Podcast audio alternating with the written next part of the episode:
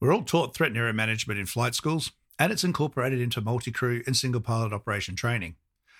But if the crew has no process or doesn't take the opportunity to recognize the warning signs and mitigate the threat, then it's all for nothing. In this episode, I'm going to finish off our discussion on threat and error management by looking at undesired aircraft states, non technical skills, what it all is, and how to mitigate the risk when flying.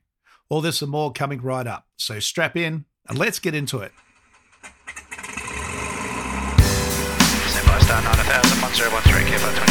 Coordinating aileron up to bank balance, bank pressure rolling at 30 degrees. That's 30 degrees there. Dollar somewhere 291,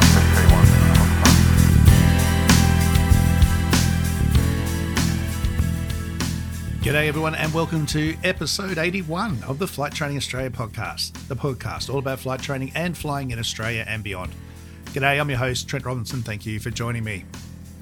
Well, it's been a lot happening since my return from Perth. Back in the training, as always, of course. Nice to go flying in a real aeroplane, uh, not in the simulator, but uh, really good to get airborne. Still lots of smoke around in Darwin, but beautiful weather otherwise. It's been fantastic do have some exciting news that uh, I have been uh, holding onto for a little bit, but we'll be announcing more to come. But I have applied for my Sole Part 141 uh, instructor training certificate. So, as I mentioned uh, a month or so ago, the CAS has changed the rules and allowed uh, a single instructor to basically apply for all the training endorsements that they hold and operate as a flying school would. Uh, so, I'm apparently number two in the queue there. Um, it's all underway, and to much to my surprise, CAS is right onto it, which has been fantastic. I really wasn't expecting to hear anything for some time, given the staffing issues that have been going on, but uh, they're onto it. Uh, it's been fantastic interactions so far, and uh, after a few little tweaks to the manual, uh, everything's being reviewed at the moment. Um, yeah, a bit of an online interview chat and assessment, and then uh, hopefully all up and running by the end of June, which will be fantastic. So I'll be able to do everything from RPL right through to instrument instructor training um, and also caravan training I've applied for, which I used to do but haven't been able to since Part 61 uh, because you need to have a approved course of training under a 141 and it's just never been practical uh, to do that up until now. Only trick is they weren't quite expecting someone to apply of all these things. So there's been a couple of little catches, but looks like we've found a way through it and I'm very much looking forward to all that being approved. So fingers crossed everything goes well, and I will let you know exactly what's going on and the changes there. As part of that process, I am no longer the head of operations at Darwin Flight Training. Um, all completely uh, friendly, nothing malicious or nasty there. It just makes so much more sense to restructure and for me to go down this pathway.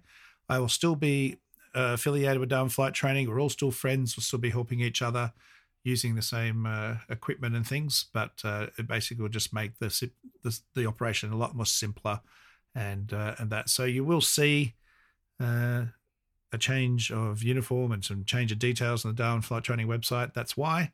Um, but I will still be around, so don't fret. But you know where to get hold of me either way. All right, medicals. Um, some of you have been struggling with medicals Are keeping up with the the volume that have been coming through from renewals and initial applications. It has mean uh, or meant that people are struggling uh, to you know get jobs or be, be able to apply for a job. It's a bit hard to say that you have a medical when you don't actually physically hold it, and uh, these delays are going on far longer than some people are expecting. As such, uh, CASA has decided to extend the renewal dates. So normally you get two months on the uh, going to the doctor or the DAMI and doing your medical, and it is now expanding out to four months to just try and stop anyone getting caught up in that delay. If your initial application, not a whole lot of joy there. Unfortunately, not much can be done. Hopefully, just uh, they get around to it a lot quicker. But uh, there are some more changes in the medical system to allow DAMIs to process things faster. So hopefully that will all be good news for everyone and happen soon. All right, flight examiners. Any flight examiners out there listening? Let me know. Actually, on that topic, just quickly, um, when I do go around to places, I speak to all the students and uh, the, the staff, staff, the instructors, generally everyone's uh, aware of the podcast, but the senior staff or the, the, the chiefs and that have never heard of it before. Now, normally you think, well, that's okay because they know what they're doing. But I have found that sometimes the senior staff are the ones that are stuck in their ways, uh, not aware of rule changes and other things. And this podcast is the perfect way for them to get uh, abreast of those changes. So tell your chief pilots, your, your what are they called now? Head of operations, all these name changes. I keep getting caught up. The HOFOs and the HOOs, uh, your, your check pilots, your examiners, and all that. Get them on board. The more the merrier. Everyone's listening, uh, from beginners to advanced to airline pilots and everything in between. I need some astronauts. I'll have to try and find some astronauts. That'll be a good interview. I'll, I'll, if anyone knows an astronaut, let me know. All right. But uh, anyway, what I was getting at with flight examiners is that we uh, thought we were all insured and covered. There's a thing called CAAP Admin 1, which is as a CASA delegate, basically we are insured by CASA because we're performing a function on behalf of CASA. But it's just recently been revealed that proficiency checks like uh, IPCs for in- instrument ratings and flight instructor proficiency checks have not been covered. And theoretically, then everyone has actually been exposed uh, during that time and uninsured, which was a bit of a shock to a lot of examiners.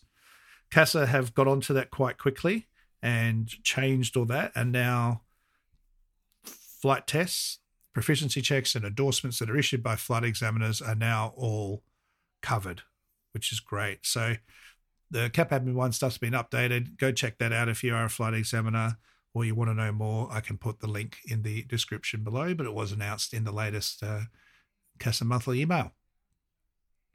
All right. Um, um, that's good for you guys too, because then we don't need to pay for all this extra insurance, which means our flight test fees don't go up. So it's a win for everyone. All right. And before we get into today's topic, just a quick one. Those of you that are contacting me for 210 stuff, um, this is getting very frustrating. A lot of the operators won't hire you unless you've got some 210 or 206 time. The trick is all the 210s and 206s are flat out flying. Um, and if they're not being flying, they're being broken and they're going into maintenance and needing engines and props and just routine maintenance as, as comes in. So there's not been the capacity that I've had in the past for uh, 210 checks and prof checks. So if you have contacted me, um, this is the response that I'll be giving you. That at the moment, I just can't really do anything. I'll add your name to the list and then I'll go from the top down. And if people have sorted something out, then fantastic. Uh, I'll move on to the next person. But at the moment, yeah, unfortunately, it's just proving really, really difficult. So I sincerely apologize for that. If you are going to come up to the top end at the moment, if you can get yourself a 210 206 sort of aircraft and get some time, get checked out on it. You don't need five hours, you just need to be proficient on it. That may take five hours, no worries. If not, the rest will be covered in your line training and uh, your familiarization flying when you get up here. But yeah, I encourage you to do that before you come up at the moment because access to aircraft is just proving really, really challenging. All right. So moving on to the episode. And I had a little incident the other day. Uh, nothing special, nothing catastrophic. Uh, but it did reinforce to me just how what should be a non event has the potential to rapidly and easily become one. I'll get to that towards the end of the chat. All right, but if you haven't already, I strongly recommend listening to the previous two episodes on defensive flying for pilots. The first one being threats, episode 78, and errors covered in episode 79.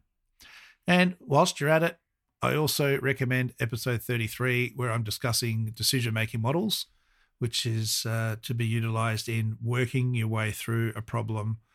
Um, just, just again, so when you're stressed, when you're a bit scared, nervous, anxious, whatever it is, or reacting to a situation, it's a logical flow of events and steps, just like every other checklist uh, or mnemonic that we use to help you work through the situation and not add to the Swiss cheese and and make the situation worse or do nothing at all.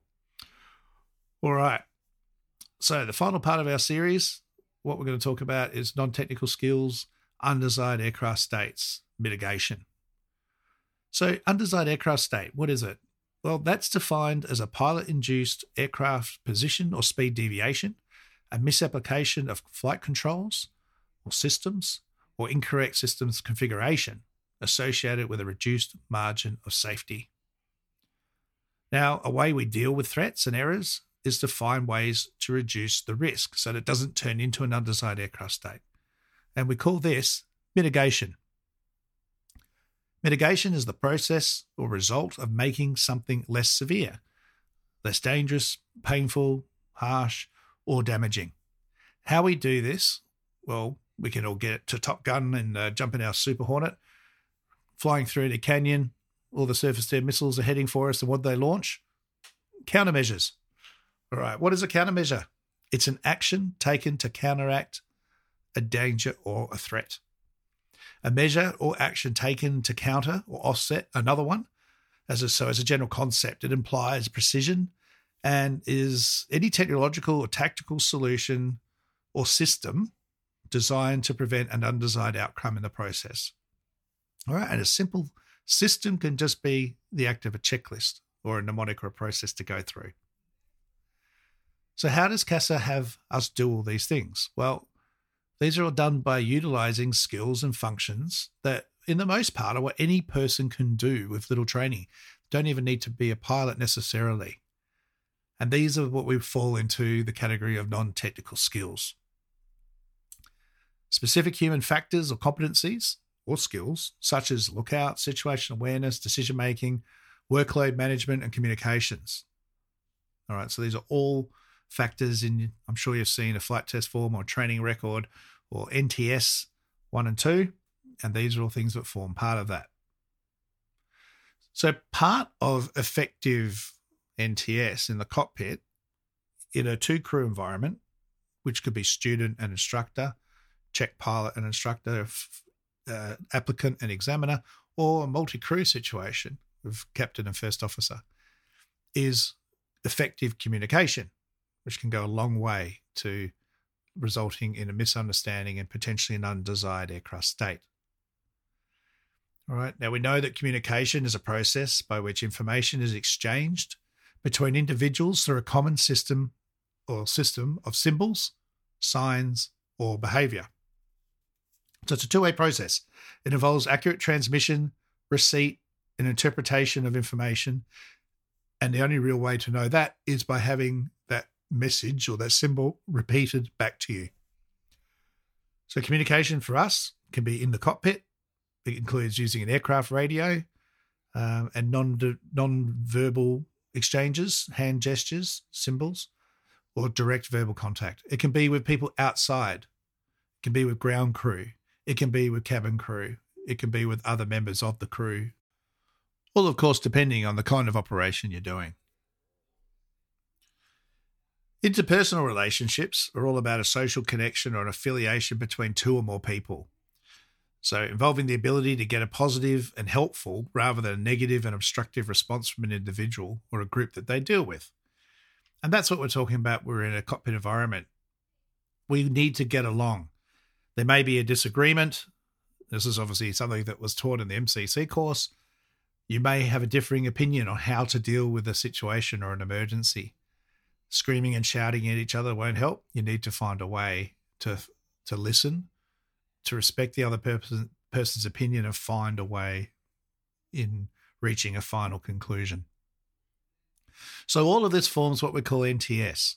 All right, it shows up in flight training, in flight reviews, and flight tests, but it's also coming up uh, to be part of charter operations. So part of an annual assessment and a training session is going to be form uh, part of the 141 uh, equivalent, which is now going to be part 119, check and training process. So that's all coming in September, and all charter pilots, 121, 135 operations, etc., will need to go through that. And look, it can be seen as a bit of a uh, dull thing to have to do, but especially if it can be done in a group environment, it can actually be a really good and beneficial uh, session, all depending on who's delivering that process, of course. So naturally, we all heard the term before that we want safe skies. Worldwide statistics indicate that about 75% of aircraft accidents are caused by human factors deficiencies. Now, you would have heard me mention plenty of times before that NTS and TEM is just not another name for airmanship, but rather it creates a scientific method to teaching and assessing airmanship. Areas of judgment are almost independent of experience level. They often remain consistent as flight experience increases. So I'll reiterate again. This is not a student pilot thing. This is not a young pilot thing. This is something that needs to be considered and respected throughout your entire aviation career as a pilot. So let's look at some situations and my recent situation and discuss some threats, identify some uh, possible errors and undesired aircraft states that could or did result. Now let's start with a simple one, and that's good old lookout. You've heard me mention it before, and I often see a hell of a lot of trust with people out there because I don't see a lot of looking out at all. We all know that one of the undesired aircraft states of the failure to look out is a mid-air collision. The mitigation is not just looking out, but sometimes people do a lookout, but not properly. Clear left, clear center, clear right. That's not a lookout. That's a reciting an action. You need to pause. You need to let your eyes settle in first to order to detect an aircraft or any movement. It's very easy to miss another aircraft at the best of times. Just add in some low light, sun in your eyes, some smoke, some haze, cloud, or any other aircraft blending into its background because of its paint scheme, the threat increases.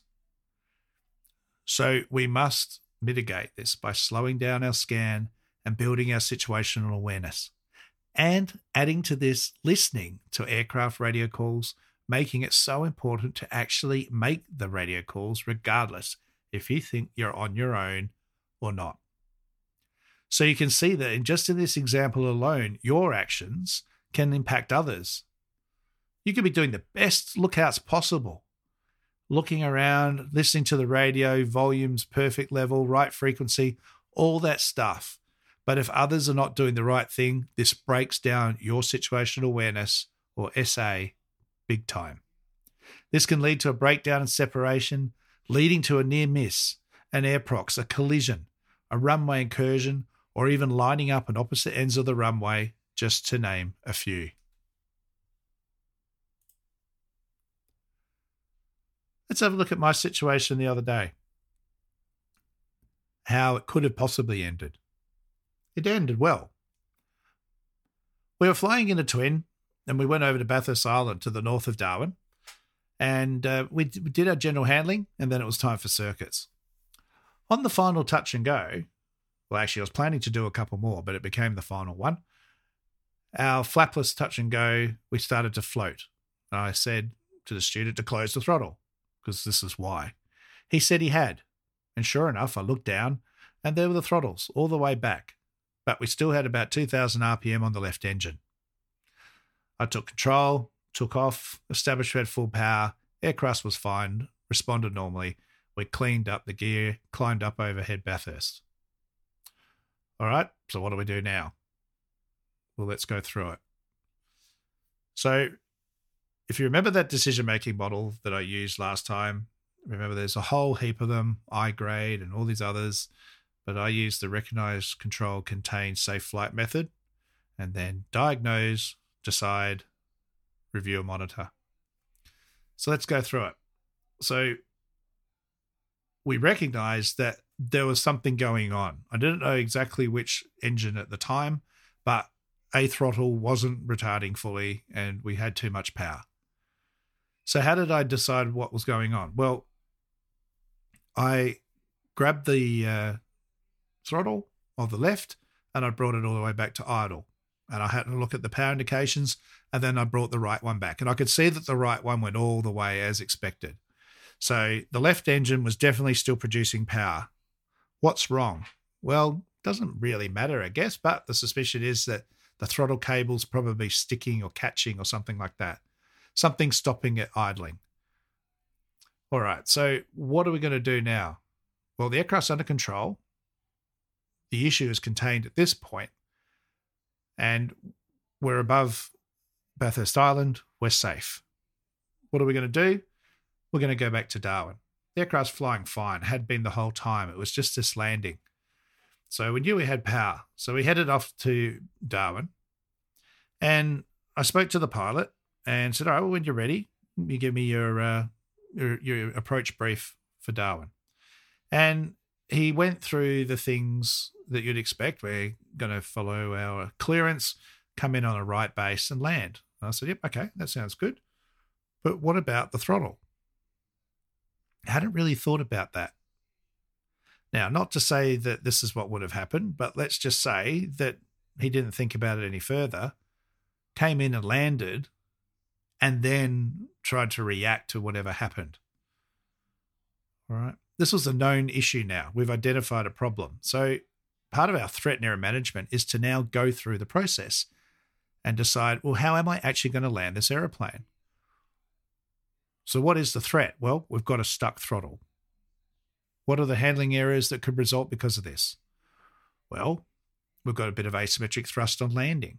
So, we could land crooked. We could veer off the runway a little bit, depending on how bad it is. Because again, we only identified it very quickly and then reapplied power. So, we haven't got a full appreciation of what's going on. We uh, could land with a bit of power, so we're going to float that will mean that we're not going to transfer the weight of the aircraft on the tires properly. So if we brake too quickly, we could lock up a tire and that's going to potentially burst a tire.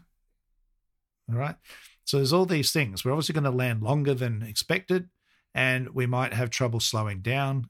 And finally, we might have trouble vacating the runway. All right. So the undesired aircraft states are a decelerating asymmetric aircraft how are we're going to deal with that. So some mitigation mitigation strategies or some countermeasures that we decided was that when we land, we're just going to do exactly that. We're going to touch down. We're going to look at the power and see what the engine's doing. What is it producing? If we can't close the throttle, we're going to raise the flaps. That will dump the remaining lift, put all the weight on the wheels, and then we can start to brake. If that's not working because the power's still too high, well, then we need to do something with that thrust. So, two options. We could shut it down. Now, we don't need to feather it because we're on the ground. We're not going to go flying again. So, we could just pull the mixture lever. But I wanted to try and keep the, the engine running if at all possible. Uh, especially if it's trying to get off the runway, we would have had to turn right and trying to turn right into the live engine. Sometimes that can be problematic and a little bit challenging. So instead, I elected to lean the mixture aggressively and we will control the power output that way. So it'll stay running, but we'll bring the power back. The other thing I decided to do was kill one magneto. It's only going to take out a little bit of power, but anything would help. So once we had that discussion, now we felt ready to actually come in and land. We thought about all the possible uh, outcomes and the things that could go right or wrong, and we had an uneventful landing. All right. So, like I said, nothing too scary, but there was quite a strong potential for this to be mishandled and potentially run, end up with an aircraft running off a runway or flat spotting or blowing up a tire. All right. So, all these processes of this threat error management is not just a pre flight consideration, but it's during flight as well. Things come up all the time and they're always there waiting to get you and tempt you into making a mistake or doing something foolish. All right, so hopefully that all gives you some uh, good food for thought on just really what non technical skills are and threat management and, and just some ways to go about logically processing and coming up with mitigation strategies so that hopefully we don't have to launch any countermeasures. All right. I was going to go through um, an accident too, but I really feel it'll be a bit rushed to make this episode a bit long. So I'm going to do that another time. And uh, I have had some requests to go through some ATSB accident reports. Again, as always, not to, uh, you know, point fingers at anybody, but that the beautiful thing about aviation is we have this thing called the ATSB where we do actually get these reports and we can learn from each other's uh, mistakes and unfortunately misfortunes, but with the intent of trying to stop it ever happening again. And obviously, my job as an instructor and examiner is very much in that space.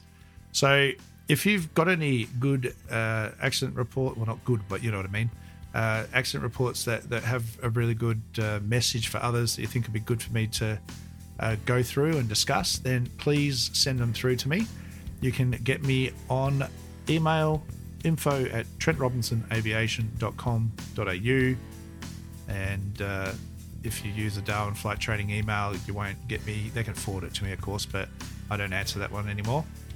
So send to that. And also, you can get me on Instagram, Facebook, LinkedIn. All the links are in the episode description for this podcast player, whatever you use. Seems like Spotify and Apple are the favorites. Uh, But there's some Google users out there too. All right, but whatever you're listening on, episode description has all that there. And of course, if you wish to f- support me further and become a subscriber to the podcast, your tax deductible membership through patreon.com forward slash flight training Australia is waiting for you. And I would dearly love to have you on board, just like Jack, who came on this week. Thank you for that, mate. And thank you for coming on board. So much appreciated. All right. That is it for this week. Have a fantastic day. Fly safe. Have an amazing uh, flying experience, study experience, whatever it is you're doing. I will talk to you next week. All right. But until then, blue skies and remember the golden rule aviate, navigate, communicate. Cheers, everyone.